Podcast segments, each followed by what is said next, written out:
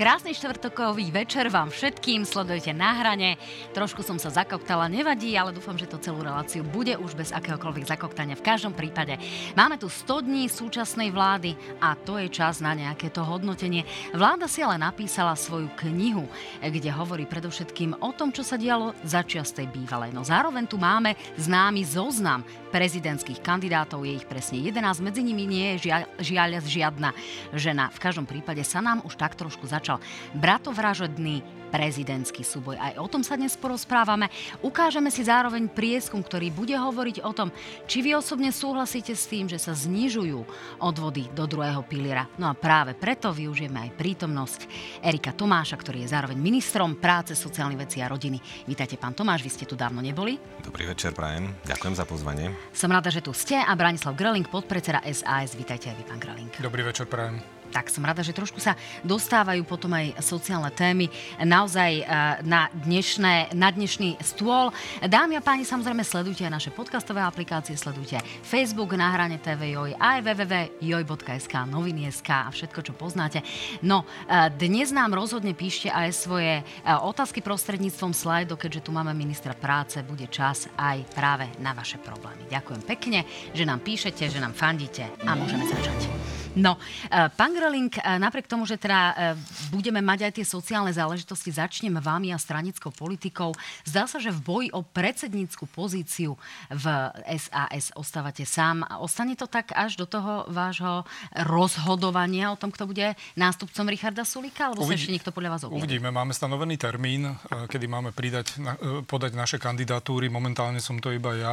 Možno, že ešte nejaký ďalší člen, pretože to musí byť iba člen strany, podať túto kandidatúru a potom budeme hovoriť o tej budúcnosti a vízii Sasky. Ja som veľmi rád, že s členmi som sa prioritne zhodol na to, že chceme rast, že chceme byť strana, ktorá bude rozvíjať regióny, že sa budeme trošku rozkračovať, že budeme stále hovoriť, že sme jediná pravicová a liberálna no, strana. No, si tu robiť teraz kampaň. Mňa zaujímalo naozaj technicky. Áno, ja viem, že by ste o tom vedeli hovoriť, hovoriť možno aj 25 minút. V každom prípade zatiaľ v tej strane nie sú nálady smerujúce k tomu, že by ste očakávali nejakého protikandidáta, keďže pán Vyskupič kandidovať nebude. Je to tak? Momentálne to necítim a uvidíme, čo sa udeje nasledujúcich pár týždňov. Posledná stranická otázka. E, keďže Richard Sulik sa netají tým, hovorí to otvorene, že by chcel byť čestným predsedom, neznamená to, že budete tak trošku takým uh, náhradníkom, nie úplne tým pravým predsedom strany, ale možno len figovým listom? Nechcem to dehonestovať. Figové listy tu má niekto iný. Určite nie. My sme, sa, my sme sa rozprávali o stanovách, o jednotlivých kompetenciách, aj o čestnom predsedovi. Toto máme vyrozprávané. Myslím si, že pán Sulik naozaj úprimne chce ukončiť uh, takúto politickú kariéru nasledujúce roky a nevidím dôvod, aby zasahoval do politiky. My keď sa ako strana členovia, predsedníctvo a republiková rada zhodneme na tej budúcnosti Sasky, tak, tak pôjdeme ďalej. Nestanete sa tak trošku uh, jedným krídlom progresívneho Slovenska, ako sa o tom uh, hovorí možno aj v tých kulároch? Všetci, všetci o tom rozprávajú, ale za seba môžem povedať, že ak dostanem tú dôveru a budem môcť viesť stranu SAS, tak určite pod môjim vedením sa nespojíme uh, s progresívnym, s progresívnym Slovenskom. My budeme jasne pravicová, liberálna strana, progresívne Slovensko trošku ide do takej lavicovosti, tak my nemáme veľa spoločného, takže nemyslím si, že by sme sa mali spojiť. No, pán Tomáš, pristavím sa trošku aj pri vašej stranickej politike. Uh, vy sa nespomínate medzi tými kandidátmi na lídra hlasu. Je vám to ľúto? Nie je mi to ľúto. Myslíte, že nespomínajú ma analytici, médiá a podobne? Nespomína vás napokon ani Peter Pellegrini, ktorý hovorí o Denise Sakovej a Richardovi Rášim, pomenoval ich ako možných nástupcov, možných predsedov parlamentu, možných nástupcov v rámci strany. Napokon vám to vyčítal aj e, Andrej Danko, že stále nevie, čo bude s hlasom. Takže Vidíte, taká nie vám to ľúto? skúsená moderátorka a urobili ste chybu teraz, pretože pán Peter Pellegrini vo svojom prejave, keď oznamoval kandidatúru na prezidenta len povedal, že vyberie medzi dvojicou Richard Raši a Denisa Saková, čo sa týka postu predsedu parlamentu, ale čo sa týka predsedu strany, bude vyberať za všetkých podpredsedov a z generálneho manažera. Takže takto tu pán Pellegrini oznámil. Ale bez ohľadu na to, e, keď Potom sa... dal viacero rozhovorov, ale bez ohľadu na to teda kandidujete aj vy? Ste v tom ušom okruhu možných? Ja nikam nekandidujem a nekandiduje ani nikto z mojich kolegov zatiaľ, pretože najprv by sa pán Peter Pellegrini musel stať prezidentom a my hlase mu to samozrejme všetci prajeme a vidieť na preferenciách, že nielen my v hlase, ale zdalo by sa nám veľmi nepokorné hovoriť už o nejakom nástupníctve ešte, kým sa Peter Pellegrini nestal e, pánom prezidentom. Takže treba najprv počkať, ako občania rozhodnú, komu dajú svoj hlas a pokiaľ by tá situácia nastala, tak vám už môžem teraz povedať, že sa zachováme ako zrelá strana a že sa dohodneme na jednom kandidátovi, ktorý potom bude kandidovať na sneme strany Hlas, sociálna demokracia. A môj osobný názor je, že kľúčové, kľúčové slovo pri tom by mal mať samozrejme zakladateľ strany Peter Pellegrini. Takže toho, na koho ukáže pán, Tomáš, pán Peter Pellegrini, jedna tak, jediná tak odpoveď, bude že či podľa mňa vy predsedom. cítite, že by ste možno aj e, mali nejaké spôsobilosti e, viesť túto stranu, alebo potom jednoducho netužíte? To je v zásade úplne jednoduchá otázka. Ja viem, k čomu ma chcete dohnať a dotlačiť, keď to tak poviem, lebo ste skúsená moderátorka. No, ale, druhýkrát lichotíte, ale, je mi to podozrivé, Nie, nie, prvýkrát až tak nie. ale, ale prosím, rešpektujte túto pozíciu všetkých nás pod predsedou, že je veľmi predčasné hovoriť o akýchkoľvek personálnych zmenách na poste predsedu strany, kým máme svojho predsedu. Mimochodom, ja si myslím, že pán Peter Pellegrini by bol a je najlepší predsedom strany, ale uvidíme, keď ho samozrejme občania zvolia za prezidenta, bude musieť byť vykonaná zmena na poste predsedu.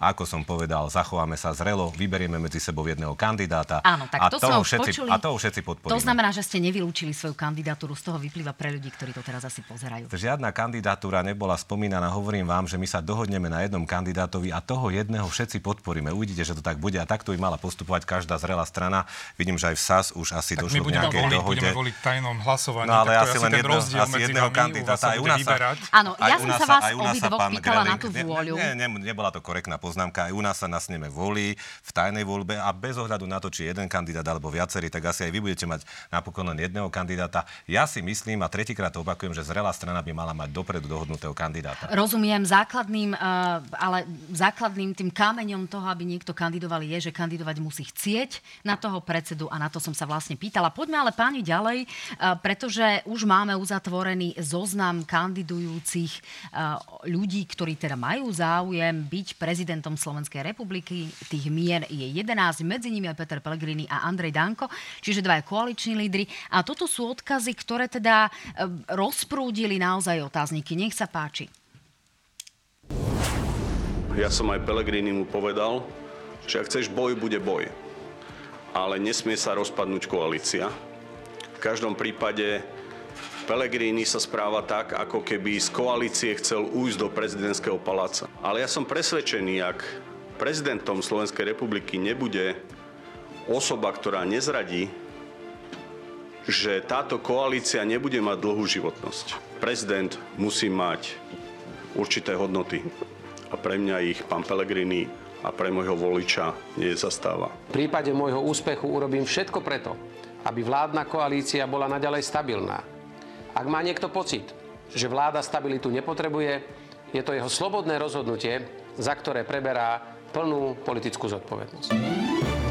No, pán Tomáš, opäť začnem teraz vami, že napriek tomu, že je nám všetkým jasné, že tá prezidentská kampaň sa už začala a je v plnom prúde, e, napriek tomu sa môže voličom a divákom javiť, že nevidia možno rozdiel medzi to bývalou vládou a súčasnou vládou z pohľadu vnútorných konfliktov. Povedzte mi, aký je, keď tieto slova počujú diváci, rozdiel medzi tým, keď Igor Matovič posielal Richarda Sulíka kopať hroby a, e, a nenakúpil testy a podobne a týmto, čo teraz počujeme o tom, že Peter Pellegrini je zradca, že nezdieľa tie hodnoty ako Andrej Danko. Je to porovnateľné? A vy vidíte nejaký konflikt? Andrej Danko niečo povedal a je to jeho štýl politiky. My to rešpektujeme, ale on si musí za takýto štýl politiky dnes zodpovednosť, ale my nejakým spôsobom neopetujeme tieto jeho poznámky, pretože my sme slúbili niečo voličom, že presne ako ste povedali, nechceme, aby táto vládna väčšina alebo vládna koalícia vládla takým istým štýlom ako naši predchodcovia. Že na dennej báze sa tu naťahoval Richard Sulik s Igorom Matovičom, ale aj ďalší lídry, až to napokon vyvrchilo tým, že SAS opustila vládnu koalíciu. Tak preto my nereagujeme na takýto typ poznámok a chcem ubezpečiť teda všetkých voličov vládnej koalície, ale aj ľudí na Slovensku, že toto nebude náš štýl politiky. My nechceme konflikty a najmä nie konflikty a nejaké škriepky pred verejnosťou. Ak sú nejaké nezhody, treba si ich vyriešiť za zatvorenými dverami a to, čo chceme ľuďom stále hovoriť a prezentovať, sú naše kroky, naše zákony pre ľudí, čo aj mimochodom robíme. Takže takáto bude politika hlasu, žiadny konflikt, pretože toto nemá naozaj žiadny význam a na toto sa ľudia pozerali posledné 3,5 roka a určite toto vidieť nechcú. No Andrej Danko sa postiažoval, že teda nevie, čo bude s hlasom, či sa nerozpadne ja, vládna koalícia. To je pomerne vážna vec. Áno, on to hovorí už opakovane, ale opäť my opakovane, môžem to aj ja potvrdiť, strana hlas, sociálna demokracia bude stabilnou súčasťou tejto vládnej koalície a pokiaľ prídu predčasné alebo iné štandardné voľby, tak strana hlas bude kandidovať ako samostatná strana. My sme neodchádzali pred niekoľkými rokmi preto, aby sme sa s niekým zlučovali alebo spájali. Máme svoju víziu a e, voľby ukázali aj to, že dokážu na Slovensku vedľa seba pôsobiť dve sociálne demokracie, pretože ak by to tak nebolo, tak by nemohol mať e, smer 22% alebo 23% a hlas 15%. No, pán Greling, e, nie, nebola by som rada, keby sme sa naozaj vracali k situácii, ktorá tu bola s Igorom Matovičom, ale vám sa, to, vám sa to javí ako z tohto Vôbec pohľadu. Vy sa na, z toho asi celkom ja, musíte tešiť. Milím sa? Viete čo, nemusím, nemusíme sa z toho tešiť, pretože tu ide o Slovensko, o krajinu a všetkých občanov, takže mňa to neteší.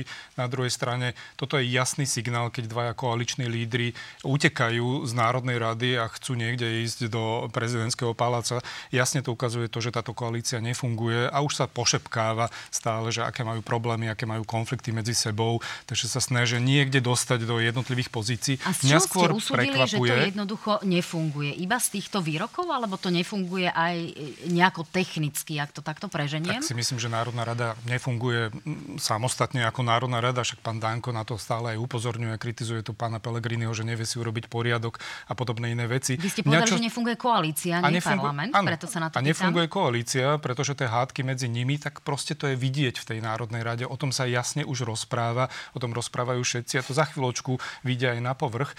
Mňa hlavne prekvapuje to, že pán Pellegrini pokračuje v takých tých klamstvách, že klamal pred uh, parlamentnými voľbami o spájaní, nespájaní a o svojich hodnotách a klame aj teraz, pretože hovoril, že nepôjde do žiadnej reprezentatívnej funkcie, dokonca povedal, že nepôjde na prezidenta, lebo treba robiť a nie sa odpratať na takúto funkciu. Tu pán Erik Tomáš to povedal aj v televíznej diskusii uh, na konkurenčnej televízii, že vylúčuje to, že by pán Pellegrini išiel na takúto pozíciu a zrazu to tu máme. Hej. Tak to je ten dôkaz toho, že asi sa necíti v tejto koalícii dobre a uvidíme, že čo sa udeje do budúcna, že či naozaj, keď Tomáš, odíde, ja iba dopoviem, že keď odíde, tak potom ten hlas sa už konečne spojí s tým smerom, už by to mohli urobiť, nech je to také zapečatené, nech už vieme, že to bolo naplánované a že to takto malo celé aj dopadnúť. Takže vidíte, vy vidíte nejaké hádky? Alebo len si to teraz vymýšľate? To je neuveriteľné, že my si myslíme, ale my sme počuli, že sa hádajú, ale to, čo ste vy predvádzali, pán Greling, to, čo ste vy predvádzali 3,5 roka, to bolo niečo nechutné. To bolo nechutné, na čo sa musela tá slovenská verejnosť pozerať. My, keď pán Danko niečo povedal, nereagujeme, pretože presne tento konflikt možno potrebujete vy ako opozícia, ale určite ho nepotrebuje Slovensko. to je prvá vec. A neskačte mi do reči, ja som vás neskakal. A druhá vec, e, pán Pelegrini v ničom neklamal, prosím vás. Pred voľbami jasne povedal, mal ambíciu byť predsedom vlády, tak povedal, že neuvažuje o žiadnej takejto pozícii, ale čo má teraz akože robiť, keď vidí tie prieskumy verejnej mienky, kde si ho najviac ľudí žela za prezidenta Slovenskej republiky. Toto len tak máme nechať pánovi Korčekovi, že už je na nejaký vlak, ide, je nastúpený v tom vlaku a už len ho nechať a zamávať mu. No Vy to nie, robíte kvôli určite nie, teda. nie, nie, nie. Podľa mňa si myslíme, že Peter Pellegrini, nie my, ale ľudia si to myslia, väčšina ľudí na Slovensku by bol najlepším prezidentom. Tak preto sa pán e, Pellegrini rozhodol kandidovať. Samozrejme, bola by asi iná pozícia, keď bol predsedom vlády, ale keďže si ho ľudia želajú na post prezidenta, tak to proste skúsi. Jednoducho, viete, keď počúvame no. pána Korčoka, že on chce byť prezidentom, ktorý bude protiváhou tejto vláde, no tak potom je niečo nedobre. Pán pretože Pellegrini bude potom pán Korčok, pán Korčok, že za prezidenta, tak, necháme pána za prezident, ale tak nemôže, za prezidenta nemôžete kandidovať len s tým cieľom, že budete protiváhou vláde. Vy máte byť proste prezidentom, ktorý nebude ani ani protiváhou, ani slúžkou vláde, máte proste byť nad no. ale tou vládou. Robertovi Ficovi. Ale hej, že bude plniť pekne, hej. A dobre, tie veci, ktoré pán necháme teraz, pán Tomáš, naozaj dlho hovoríte. Pán Grelin, keď to teraz otočím, tak keď by teda sa stal pán Korčok prezidentom a náhodou by sa zmenila vláda, tak potom pán Korčok má odstúpiť. Však to sú také vaše nezmysly. Keby bolo keby. Ešte raz, pán Tomáš, nepotrebujeme to počuť ešte raz. A myslí si to zatiaľ väčšina ľudí, takže preto pán Pellegrini kandiduje na post prezidenta. Pozrite, pán Danko nechutne uráža vás. Hej? A keď sa na to tak pozrieme, tak v tejto vládnej koalícii vás fackajú všetci. Facka vás Robert Fico, pretože vám hovorí, že čo máte robiť a vy to poslušne plníte. Facka vás Andrej Danko, pretože sa vyjadruje o vašom predsedovi, že slníčkar, že nevie viesť Národnú radu. Fackajú vás tí ministri, ktorí sú vo vašej vláde, ako pani Šimkovičová alebo pán Huliak v konšpiračných médiách. Dobre. Tam rozprávajú nechutnosti a vy ich tu ešte obhajujete a hovoríte, že Danko nech si rozpráva. Viete, pre mňa pán Danko je taký môj obľúbený stand-up komik. Hej, že na ňom sa celkom človek Dobre, zabaví. pán Danko Môž, tu ja to iba je, dopoviem. Môžeme, ja to iba dopoviem. A môžeme sa na tom usmievať, ale to je človek, ktorý by nemal byť v, v prezidentskom paláci, pretože prezident je vážna funkcia. On má naozaj právomoci v rámci udávania Dobre. amnestii, vymenovania sudcov, Pán Greling, vetovania naozaj zákonov poďme a tak ďalej. V našom Takže toto prieskume by mal sme sa pán Danko rozprávať o tom. 1,5%, čiže Napriek, rozprávame sa tej možno vašej, o... napriek tej vašej snahe e, nás nejakým spôsobom rozhádať v tej koalícii. Vy ste to- dosť už. Nie, nie sme, práve že nie sme, takže to neurobíte. Zo mňa, zo mňa to jednoducho nedostanete, pretože naozaj ja nebudem pred ľuďmi predvázať teraz nejaké hádky a niečo podobné. To ste robili vy celé, celé volebné obdobie. A ja chcem, aby si to ľudia pamätali, pretože mám niekedy pocit, že majú krátku pamäť a už po troch mesiacoch ako keby si nepamätali, čo ste tu vystrajali vy. Ale nech sa páči. Dobre, Tomáš, lebo sme páni, boli túto- zásadoví a strža- Túto držali sme stopnem, sa svoje naozaj už sa hodnoty, vy tie nedostaneme k bývalej vláde, Preto ste lebo sa potrebujeme venovať aktuálnym veciam a budúcnosti. september. Hodnoty, pane Bože, eh, Saska, ste hodnoty. Páni, ale tak povediať No, facku, politici dostali naprieč celým politickým spektrom 70,5% ľudí nie je spokojných alebo vôbec nie je spokojných s, s atmosférou, ktorá teda panuje na Slovensku a vidia zhoršenie atmosféry. A to ide aj o opozičných, aj o koaličných voličov. E, Napokon vidíme tu aj protesty, to sa zase týka opozičných e, protestov. E, Pustíme si zábery, ktoré sme nakrútili prioritne v Bratislave. Tam dnes bolo 30 tisíc ľudí.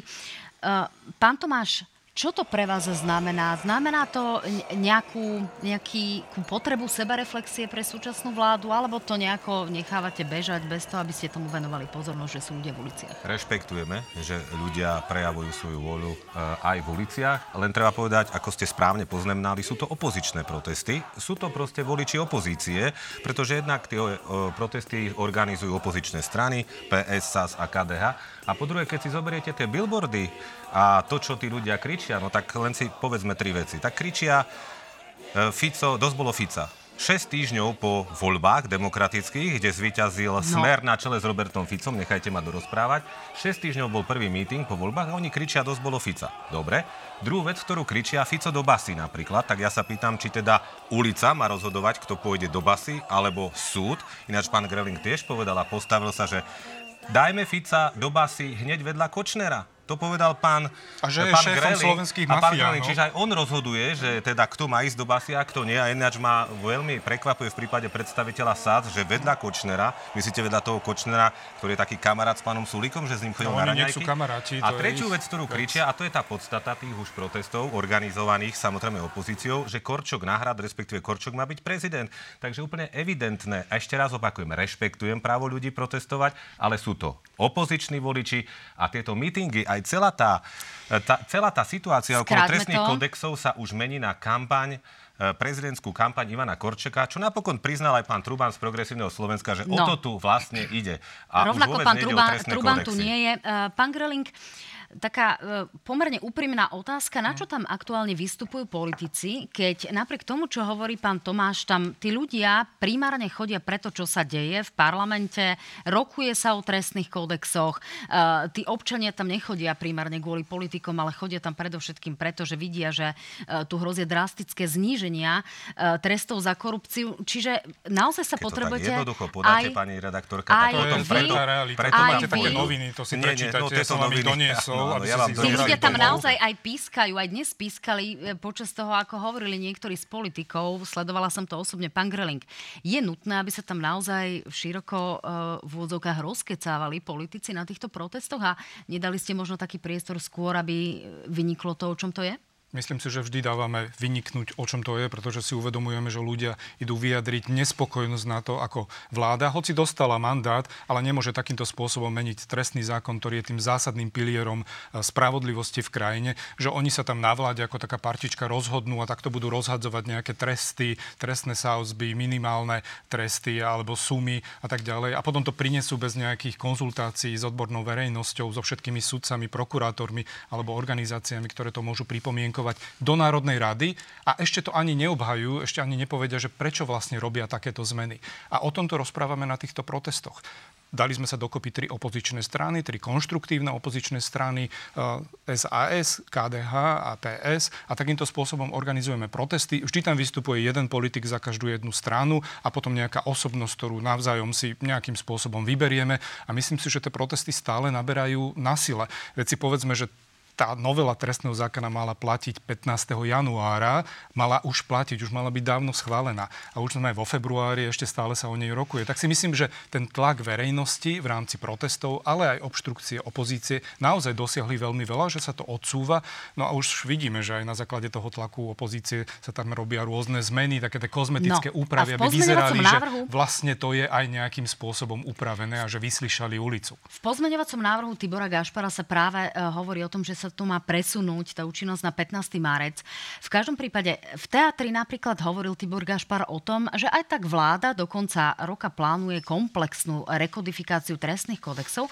Tá základná otázka, pán Tomáš, teda je, na čo to teda v súčasnosti chystáte takýmto spôsobom, kedy to vyvoláva podozrenie, že to je naozaj potom pre e, partiu e, nejakých blízkych ľudí, ktorí by sa mohli vyhnúť korupcii. Okrem iného sa odvolám aj na aktuálny článok z denníka N, OSN, podľa to ktorého podľa ktorého uh, neboli... To sú vaše noviny, ty si ich si zoberte. Ak dovolíte, páni, ja som tu, doplním eh, otázku. Voličom, ale mne Pán Tomáš, uh, podľa informácií denníka N nebola zapracovaná tá kľúčová požiadavka generálneho prokurátora Žilinku, ktorý teda spochybňoval to, že by za trest za úplatok 650 tisíc eur a vyšší nebolo teda 7 až 15 rokov, ale že by jednoducho tam naozaj bola nejakým spôsobom podmienka. To znamená, koalícia sa nevysporiadala s pripomienkou generálneho prokurátora, čo ste napokon slibovali vy ako hlas po stretnutí pána Žilinku s pánom Pelegrinim, aby sa upravila táto najväčšia korupcia, ktorú môžu páchať verejní fun- funkcionári a naozaj by za to neboli potrestaní. Tam by naozaj bolo možné udeliť za to aj podmienku. Strašne veľa ste to otvorili, pani moderátorka. Idete aj do jednej konkrétnej veci, ale tú podstatu by som rád povedal, pretože vy tiež ste uviedli tie trestné kódexy, že to je drastické znižovanie za korupciu a o toto ide bez akéhokoľvek kontextu, pani moderátorka. A preto sa deje to, čo sa deje, pretože keby sme o tom trošku plastickejšie hovorili a hovorili by sme o tom, že ideme harmonizovať trestné kódexy s trestnými kódexami v okolitých krajinách, ako sú Česko, Rakúsko a Nemecko, že jednoducho nie je možné, a tu pán Greling mi to bude musieť potvrdiť, aby tresty za ekonomickú trestnú činnosť boli vyššie ako tresty za nejakú násilnú trestnú činnosť. Veď pán Greling sám, vy Saske hovoríte a vôbec PS a SAS a bojujete za to, aby proste ľudia za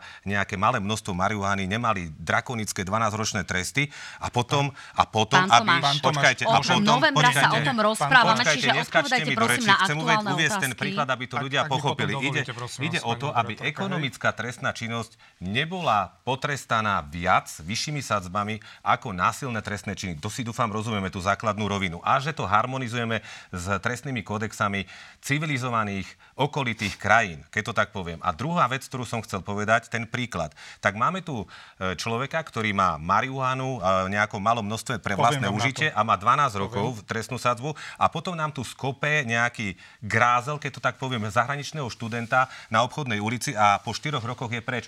O to tu v prvom rade ide. No, a to, čo má mrzí, pani moderátorka, to, čo má mrzí, že stále sa dáva priestor priestor iba určitej skupiny tých odborníkov, ale nie iných. Že tu máme dve, dve výzvy, pani moderátorka, dve výzvy, ktoré to médiá nehrajú, tie, uh, tých právnikov, profesorov trestného práva, že prečo, prečo sa nedebatuje trošku odbornejšie o, tej, o týchto trestných kodexoch? A prečo je to pán, takto, no, že pán len, Tomáš, len Tomáš, naozaj, naozaj hovoríte dlho, ak dovolíte, ak dovolíte o tomto návrh... naozaj opakovane, pán Greling, ak dovolíte, Musím o tomto opakovane informujete, áno, pokiaľ ale hovoríte o drogových deliktoch, tak vďaka pozmeňovaciemu návrhu napríklad pán Šipoš, ktorý... Dostane 20 rokov. Ktorý uh, mal, naozaj čaká na verdikt k trestu a na záverečný verdikt a, za, na Myslíte trest. ten, čo robil tie masti? Tie Áno, masti, tak. To tak tomu ten hrozí pozmeňujúci 20 rokov. Pán Gašpara. reagujte, nech sa Hej. páči. Vy ste tu priniesli novelu, o ktorej hovoríme, že to je generálna amnestia pre všetkých zlodejov To a vy. mafiánov. To hej. hovoríte vy. Ja som vás nechal Nech rozprávať, nechajte ma my. Sťažujete sa tu na to, že nie je žiadna diskusia, ale ako ste priniesli túto novelu? Vy ste sa na vláde, ste si tam sadli ako taká partička, začali ste rozhodovať nejakým spôsobom sumy, tresty, roky a priniesli ste to do Národnej rady. Keď, keď ste chceli normálny návrh zákona, tak ste mali ísť do normálneho procesu, kde by sa mohlo vyjadriť 4 tisíc sudcov, ktorým ste zobrali to právo. 50 organizácií, ktoré by vedeli toto komentovať, zobrali ste im to právo. A všetci ostatní uh, sudcovia alebo prokurátori a ďalšie, organizátor, uh, ďalšie organizácie, ktoré by sa mohli k tomu vyjadrovať. A to ste neurobili. Viete, čo vy prinášate? Ja som vás videl, uh, keď pani prezidentka vystupovala v Národnej rade. Sedeli ste tam celá vláda a ona pekne popisovala aj tie veci, ktoré my hovoríme v týchto novinách, ktoré sú tu, na základe tých návrhov, ktoré ste priniesli do Národnej rady a na základe komentárov Toto prokurátorov a sudcov. Toto sú tie vaše Vy ste sa noviny. navzájom všetci e, členovia vlády pozerali, pretože ste neverili vlastným ušiam, čo pán Susko priniesol. Dokonca pán premiér sa na neho pozeral pohľadom, že preboha, toto sme sem priniesli. Pretože tie tresty, ktoré sem dávate a jednotlivé opatrenia sú neuveriteľné. Ak mi dovolíte jeden príklad. Sú dvaja mladí manželia, ktorí si našetria na to, aby si zobrali hypotéku. Ktorí potom si vybavia byt za 35 tisíc eur, si tam nakúpia nábytok a podobne. Pôjdu pozrieť svojich rodičov a medzi tým ich vykradne niekto ako zlodej. Viete, koľko môže ten zlodej dostať ako minimálny trest? A minimálny trest. A minimálny sme pri trest no. dostane 3 mesiace domáceho väzenia. A toto je čo to nekorektné, čo sused? robíte, pán Nie. Greling. Čo keď Toto je to je sused? Nechajte ma dorozprávať. páči, prepáčte. Čo keď je to sused? Ten sused oproti v rámci domácemu, domáceho väzenia, kde bude tráviť 3 mesiace, sa bude cez okno pozerať na tých novomanželov, ktorí vlastne budú mať vykradnutý byt. Toto vy prinášate. Toto Dobre, ste vy vysvetlili spôsobili. sme si A ten to. pozmenujúci návrh, ktorý priniesol pán Gašpar, iba robí kozmetické úpravy. Úpravy štýlu, že z 35 tisíc robíte 20 tisíc. No. A o tom kto rozhodol? Pán vás? Tomáš. O tom ste rozhodli vy, ja chcem alebo teda, kto? Ja chcem teda divákom ukázať, toto sú tie slávne noviny SAS, ktoré oni rozdávajú aj na protestoch a všetkým voličom, aby im balamutili hlavu, že toto sú vraj nejaké modelové príklady, ktoré robia z, tejto, z týchto noviel trestných kodexov niečo hrozné. A teraz vám ukážem normálne odborný posudok, respektíve odborné posúdenie ministrom spravodlivosti, nie je to odo mňa, pretože ja sa naozaj venujem sociálnej oblasti, kde takto už vyškrtal všetky tie modelové prípady, že to neplatí a napriek tomu, že už ten pozmeňujúci návrh to celé mení a mnohé z týchto modelových prípadov už neplatili ani v prípade pôvodnej vám, verzie. Napriek tomu, to. napriek to tomu, pán Gerling, teraz neskačte mne do reči, týmito novinami balamujete týchto ľudí v uliciach. A pán Gerling, ten príklad, ktorý ste uvedli, to je niečo neuveriteľné. Ja vás počúvam asi 5 dní. Minimálne tresty. Mhm. Vy normálne farbíte proste niečo, čo nie je reálne, pretože ten sudca bude mať možnosť udeliť trest, jednoducho trest aj odňatia slobody, dokonca do výšky 4 No, rokov. ale pri bude musieť- prvotrestaní to tak môže a byť. bude, Bude musieť a počkajte, vyargumentovať, a bude, prečo nedal domáce a bude, pre, teraz mi Bude neskačte do reči, ja som vás na niečom teraz nachytal domáce a škoda, že nebudem mať väčší priestor na to, aby sme o tom diskuto- diskutovali. Čiže ten sudca bude mať možnosť rozhodnúť aj o treste odňatia slobody, dokonca do výšky 4 rokov a samozrejme, že bude posudzovať každý prípad individuálne, či už to niekto pácha druhýkrát, ale to, čo je podstatné, to, čo my chceme týmito novelami dosiahnuť, je, aby v prvom rade ten páchateľ nahradil škodu tomu poškodenému. Toto je podstatné a my chceme, aby teda naše trestné kódexy prevychovávali a nerobili nových recidivistov z týchto, z týchto ľudí. Ale to by si vyžadovalo samozrejme širšiu Dobre, debatu. pán Tomáš, ja sa chcem rozprávať naozaj aj ale máte na historicky na, nič by sa nezmenilo na vašom postoji. Páni, ak dovolíte, pán Tomáš, neodpovedali ste mi na otázku, prečo koalícia nerešpektovala teda návrh generálneho prokurátora Maroša Žilinku, že úplatok a jeho prijatie nad 60, 650 tisíc eur požadoval podľa informácií denníka N generálny prokurátor trest 7 až 15 rokov a šlo by v tomto prípade o nepodmienečný trest. Tu ide ale v tomto novom návrhu o sadzbu 4 až 10 rokov. To sú naozaj veľmi podstate neporovnateľné situácie s tým, čo máme dnes. A vy máte pomerne dobré vzťahy e, s Marošom Žilinkom, vždy ste ho chránili aj v prípade, že prišli nejaké, povedzme, verbálne útoky. A v takýchto situáciách mu nevychádzate v ústrety. Hoci Peter Pellegrini hovoril o tom, že teda budete rešpektovať návrhy e, pána Žilinku? Pani moderátorka, ja naozaj nie som odborník na trestné právo, ale venujem sa sociálnej oblasti a napriek tomu sa snažím čo najodbornejšie odpovedať. Rozumiem, toto, toto je prípad veľkej korupcie. Idem, idem vám odpovedať. Dnes som mal vážnu debatu s pánom eh, ministrom spravodlivosti, pretože som vedel, že idem aj do tejto relácie. Bolo mi povedané, že v tom pozmenujúcom návrhu boli zohľadnené pripomienky Európskej komisie, pripomienky generálneho prokurátora a ešte ďalšie iné pripomienky, dokonca aj pripomienky bývalého ministra spravodlivosti no, ale Karasa. Nie. Toto je pre mňa nová informácia, tak ja si to teda overím, preverím, ale neviem vám v tejto chvíli na toto odpovedať. Len mi no, povedal, že tie pripomienky, ktoré hovorím, vznesli tieto tri inštitúcie alebo tieto, tre, tieto tri autority, tak boli jednoducho zakomponované. Neviem, do akej miery. Takže toto je moja odpoveď. Pán Tomáš, vy rušíte týmto zákonom aj úrad špeciálnej prokuratúry. A toto vám vyčítali všetci, aj odborníci zo strany Slovenska, ale aj Európska komisia. Úrad špeciálnej prokuratúry má na starosti ekonomickú kriminalitu, korupciu, organizovaný zločin a momentálne má asi tisíc živých prípadov, ktorým sa venuje.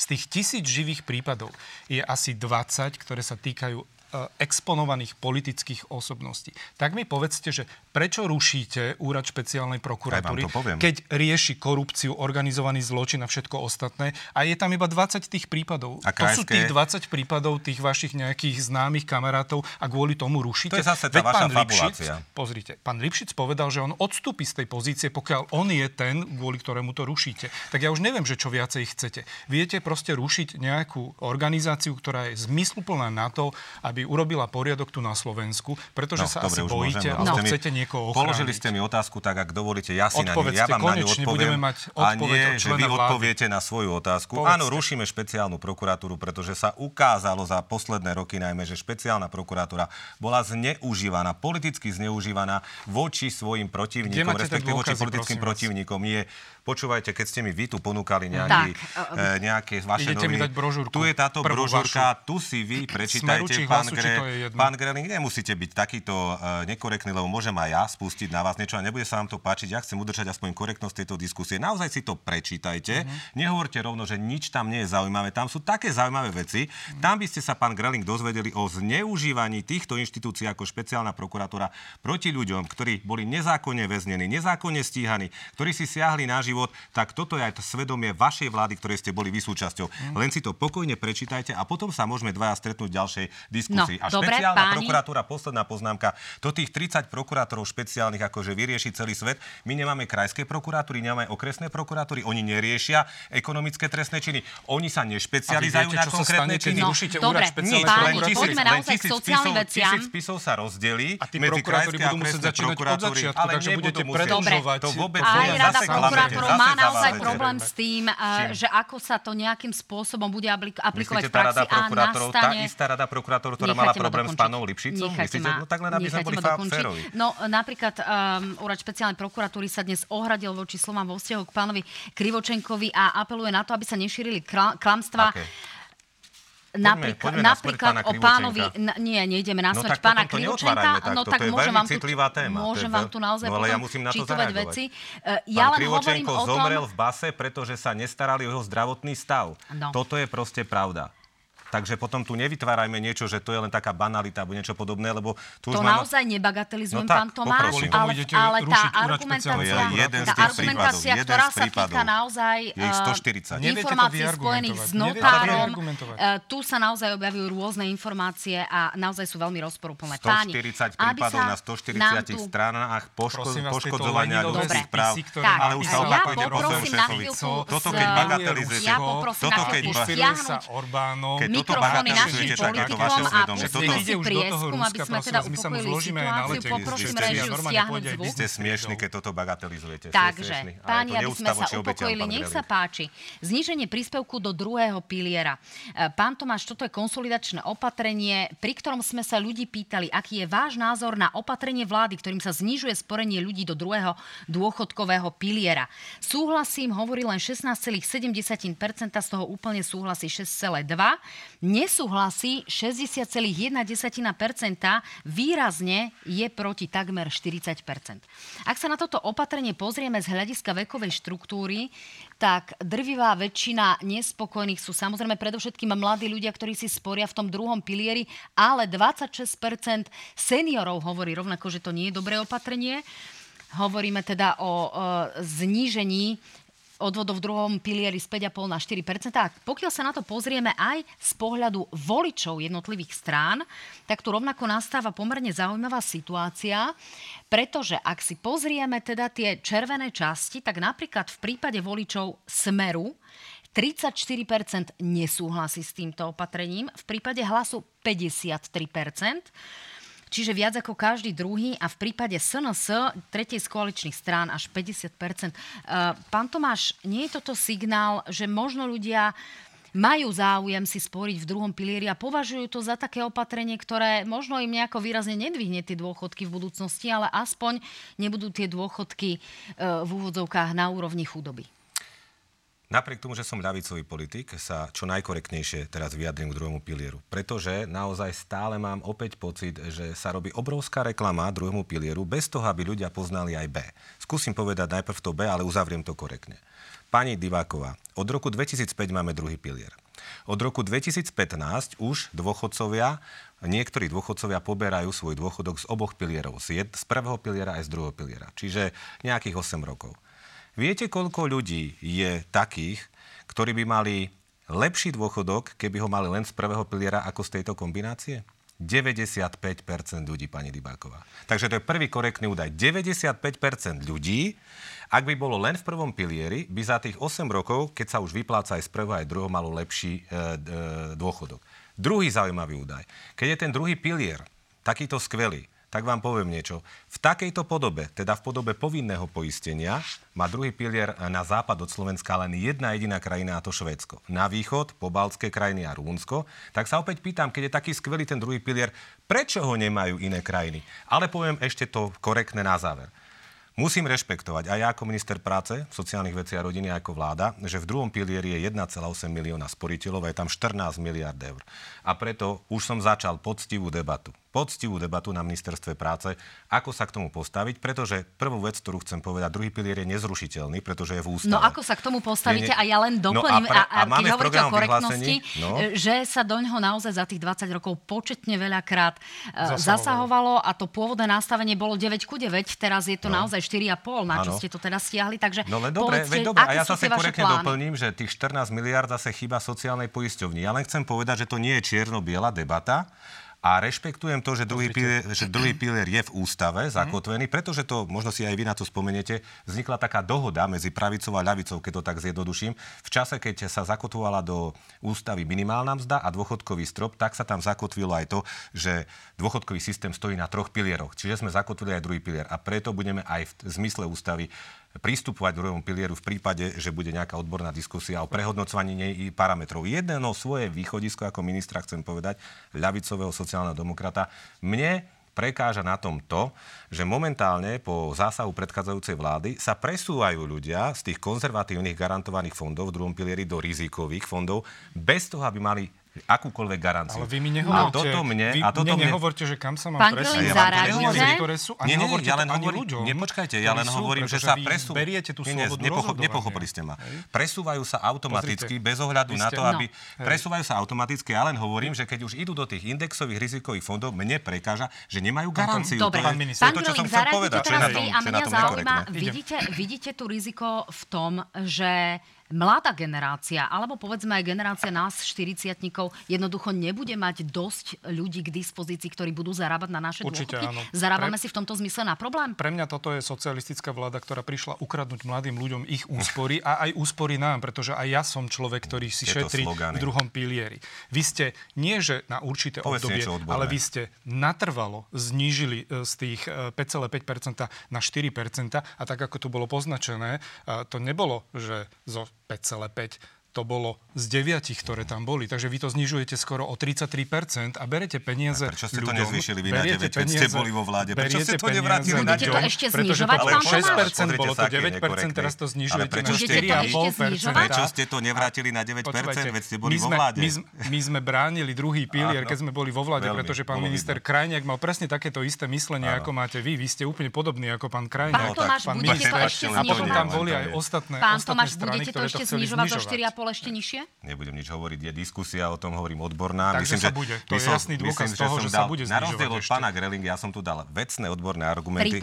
On tu že dáva tie svoje slogany. zo 4,5 On chráni, nižšie? počúvajte, SAS, ona vždy niečo chráni. Ona hovorí, Ľudí. že... Slobodu ľudí. SAS má vždy Len pred voľbami, počkajte ma, SAS má pred voľbami, že znižíme odvody. Nikdy neznižila odvody. Potom chráni druhý pilier. Mňa kritizuje na to, že nekryt bol 9% odvod do druhého piliera. Mali 90 hlasov v predchádzajúcom období. Neurobili s tým druhým pilierom mi nič. Pretože tam boli koaliční Znižíte ktorí sme bránili ten 4,5 druhý pilier, aby neurobili to isté, čo robíte vy teraz. Ešte raz môžem povedať, že zo 4,5 nezrušíme, nezrušíme druhý pilier, budeme diskutovať aj s Národnou bankou, aj s ministerstvom financií. Nemám žiadny výstup zatiaľ z týchto rokovaní. Ale pripúšťate, že to znižíte zo 4,5 na ešte nižšiu hranicu? Neprinútite ma e, k odpovedi, pretože hovorím, musí to mať odbornú diskusiu, musí, musíme si pozrieť. Ja som napríklad dal aj vypracovať ďalší model, lebo to mi tak chýbalo z toho ministerstva.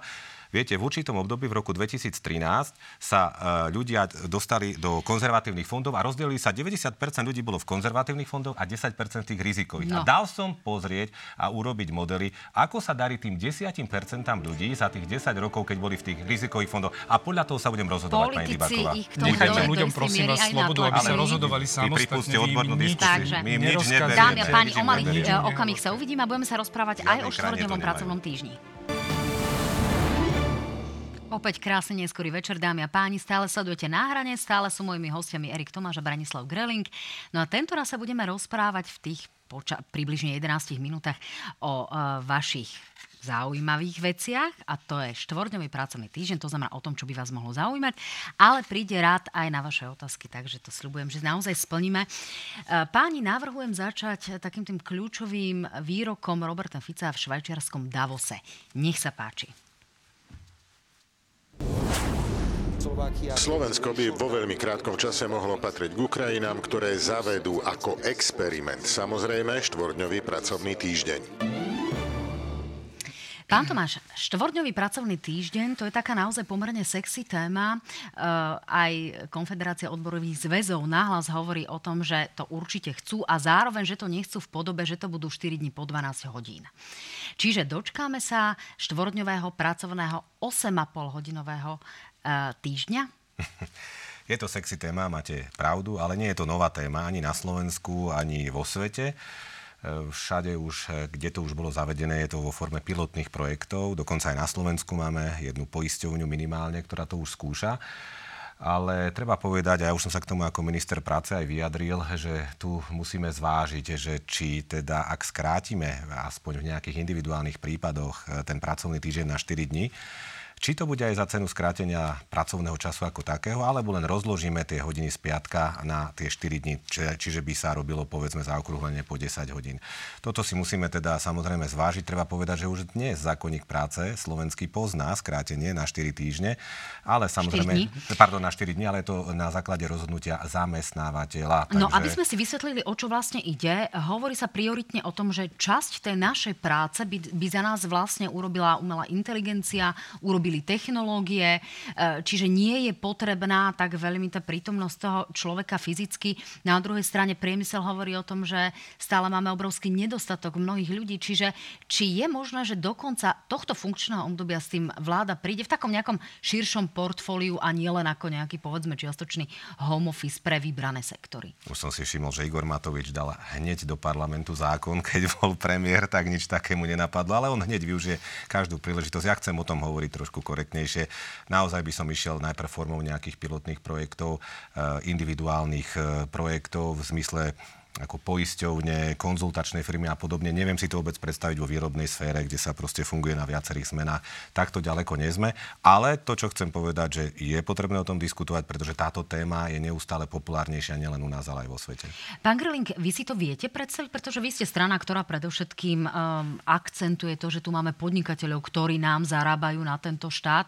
No a tí podnikatelia sú zatiaľ radikálne proti a hovoria o tom, že nemáme na to ani tie personálne zdroje, nie, nie sme zatiaľ na to pripravení a že toto je skôr taký, ak to preženie, možno, že e, socialistický nápad z pohľadu ale podnikateľov. Ja to teda si to nedovolím naozaj hodnotiť. Čiže z vášho pohľadu je tu priestor, nie je tu priestor, viete si to predstaviť? Je tu priestor na slobodné rozhodnutie a ak sa dohodne zamestnávateľ so zamestnancami a odvorovými zväzmi a určia si nejaké podmienky v rámci toho štvorňového pracovného času po 10 hodinách za mzdu, ktorý si dohovoria, tak samozrejme, že do toho idú. Aj teraz tá možnosť ešte v určitým spôsobom aj je a mohli by to využiť. Neviem si to predstaviť, že by vláda rozhodla niečo takéto na všetky profesie, pretože to nevie ani zadefinovať. Tie profesie sú tak rozdielne a musia aj kontinuálne fungovať aj 24 hodín niektoré, tak si neviem predstaviť, že ako by toto bolo nastavené. Na určité profesie áno a samozrejme na základe dohovoru jednotlivých subjektov, ktorých sa to dotýka. Tak, toto si vieme pod, predstaviť. Vláda má na to ešte 3 a 3 štvrte roka, tak uvidíme. Chcete Ak niečo môžem dodať? doplniť, aj pán premiér hovoril v tom Davose o nejakom experimente. To, čo môžem ľuďom slúbiť je, e, lebo ako keby sme stále hovorili iba o dôchodcoch, lebo sme, viete, dobre schválili 13. dôchodok už na vláde. Dúfam, že sa to podarí aj v parlamente, keď už obštrukcia končí. To, čo som začal, alebo čo sme začali na ministerstve práce, je príprava na e, automat na minimálnu mzdu, aby teda minimálna mzda bola opäť 60 priemernej mzdy v národnom hospodárstve, pokiaľ sa sociálni partnery nedohodnú inak. A v takom prípade, ak tá legislatíva naozaj bude schválená, tak už ku koncu volebného obdobia by sa minimálna mzda mala šplhať až, až k úrovni 1000 eur. Toto je v programovom vyhlásení vlády tento automat a to už naozaj slúbiť môžeme. Tak, e, posledná informácia sa týka hypoték. Pán minister, máte nejaké aktualizované informácie o tom, koľko ľudí požiadalo tú vládnu pomoc, ktorá sa týka toho doplatku rozdielu, ak teda ľudí príliš zaťažil ten zvýšený úrok po povedzme refixácii. E, komplikovaná téma. Ľudia ale vedia, tí, ktorí majú hypotéky, že naozaj tie banky ponúkajú e, výrazný rozdiel. Ja sa mám, mám skúsenosť, že z aktuálnych 0,8 by mi tá hypotéka mala byť úročená približne 4,5%. Čiže koľko ľudí zatiaľ požiadalo o takéto doplatenie toho rozdielu? Tak asi prvýkrát to poviem, tu je to najčerstvejšia informácia, že za január je takmer 10 tisíc týchto žiadostí. Tie očakávania boli e, vyššie, ale aj bankovej asociácie, ale možno je to spôsobené aj tým, že jednoducho je to na začiatku všetko, takže my nebudeme mať problém, pretože tú pomoc, tie dotácie alebo tú bonifikáciu budú doručovať úrady práce, teda rezort práce, sociálnych vecí a rodiny. Takže všetci, čo požiadali a, a majú na to nárok, tak to dostanú už za január, vo februári, tak to bolo aj nastavené v zákone. Ale ja už som sa bavil aj s ministrom financí, že je potrebné ešte do toho zákona možno vstúpiť. To pretože... vyčíslenie je zatiaľ aké? Pretože tam tý, tým ľuďom sa jednoducho mohla rôzne rátať e, tá pomoc. Či je to maximálna výška, alebo to nie je maximálna výška? Ja aj tak tento údaj ešte nemám, pretože mm. tam je to rôzne od, e, závisí to od e, žiadateľa ako takého, ale môžem povedať, že takmer 10 tisíc žiadostí prišlo za január.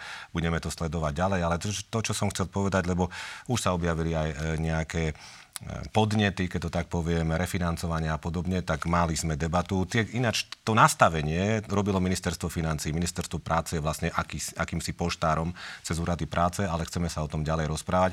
Aj teda... Čiže vyhod... ľudia, ktorí si refinancovali novým no, bankovým no, to, úverom a nebolo im to, je to, je to problém, tak to teraz tí, bude tí, tí ľudia sa ozvali, je to komplikované, nechcem nič slúbiť, ale hovorím, že som sa... Je to... Lebo ste vymysleli je, taký spôsob, ale ktorý nie je zaujímavý je, pre ľudí. Dobre, pán Tomáš, pripúšťate o tom diskusiu, že môže sa stať, hovorím, že to ľuďom... že hovorím s ministrom financí, len nám hovorili, opakujem, ministerstvo financí nastavalo tieto kritéria a povedali, že je to zložitejšie v prípade refinancovania, ale nie, nie nemožné, takže uvidíme, ako to dopadne. Nechcete sa inšpirovať, pretože my sme zverejnili tých 7 opatrení, ktoré navrhoval aj pán Sulík v rámci napríklad nárastu splátky, ktorá nesmie byť uh, vyššie ako rast priemernej mzdy za posledné 3 roky a tam naozaj by sa nedoplácalo na nikoho, že všetci sa musíme zložiť pre určitú skupinu ľudí, lebo toto vy robíte stále. Pán Grilling, ja vám do toho Či máme posledných Ale 5 robíte minút. to takýmto spôsobom. Prečo ste to energie, nerobili, keď ste boli vo vláde, pán Dobre, pán Prečo ste vy toto neurobili? my vám Teraz nám- radíme a teraz nám radí, môžete ale jak radíte? Vy tak dehonestujúco radíte, tak buď poďte do korektnej diskusie o tom, ale nemusíte hneď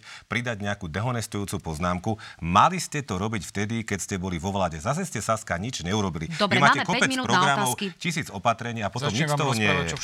Neurobili ste vôbec No nič. Už to vaše daňovo-odvodové koliesko, to sa odkotúľalo niekde a už ho nikto nevidí. Krátka veta, kým sa dostaneme naozaj k odpovediam na otázky. Pán Greling, vaša strana prišla s tým, že máte nejaké podozrivé uh, inf- informácie o podozrivom konaní v súvislosti s hypotékami, v súvislosti s úrokmi, ktoré by mali byť vyššie, zďaleka vyššie, ako je povedzme tých 4,5%, podobne, o ktorých sa hovorí uh, teda všeobecne ako o takej priemernej, a o takom priemernom náraste. Čiže aké sú tie vaše informácie o špekulatívnom Ak mi konaní dovolíte, bank? tak nebudem sa k tomuto ešte vyjadrovať, lebo interne v našej strane o tom diskutujeme a určite sa vyjadríme a možno dáme aj podnet, ktorý budeme smerovať k organizácii, ktorá by sa mala na to pozrieť. Dobre, ďakujem pekne. Dôchodcovia sa pýtajú, pán Tomáš, ako pomôžete 20 tisíc dôchodcom, ktorých poisťovňa informovala, že sa ich valorizácia dôchodkov nebude týkať kvôli exekúcii, ktorú majú?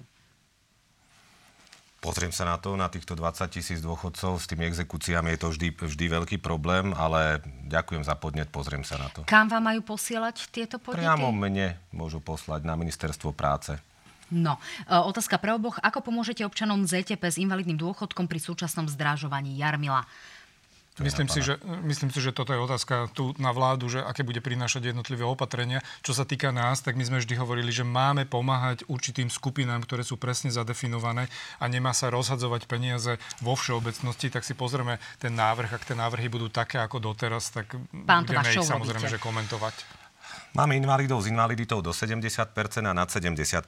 Treba priznať, že za predchádzajúcej e, vlády bol schválený zákon, kde sa teda prehodnocuje minimálne aj to premiesňovanie v rámci tých kategórií. Teraz to akurát vyhodnocujeme. Druhá vec, e, ktorou určite pomáhame, je samozrejme aj náš 13. dôchodok, ktorý teda dostanú aj invalidní dôchodcovia a je to e, pomerne veľká suma pri invalidite. Nad 70% to bude až 500 eur, do 70% je to samozrejme menej, ale tu treba povedať, že sme prijali v rámci toho zákona o 13. dôchodku aj opatrenie, že pokiaľ je už invalid v dôchodkovom veku, tak dostane klasický dôchodok ako starobný dôchodca. Ale samozrejme invalidné dôchodky ako také e, by bolo potrebné zvýšiť určite.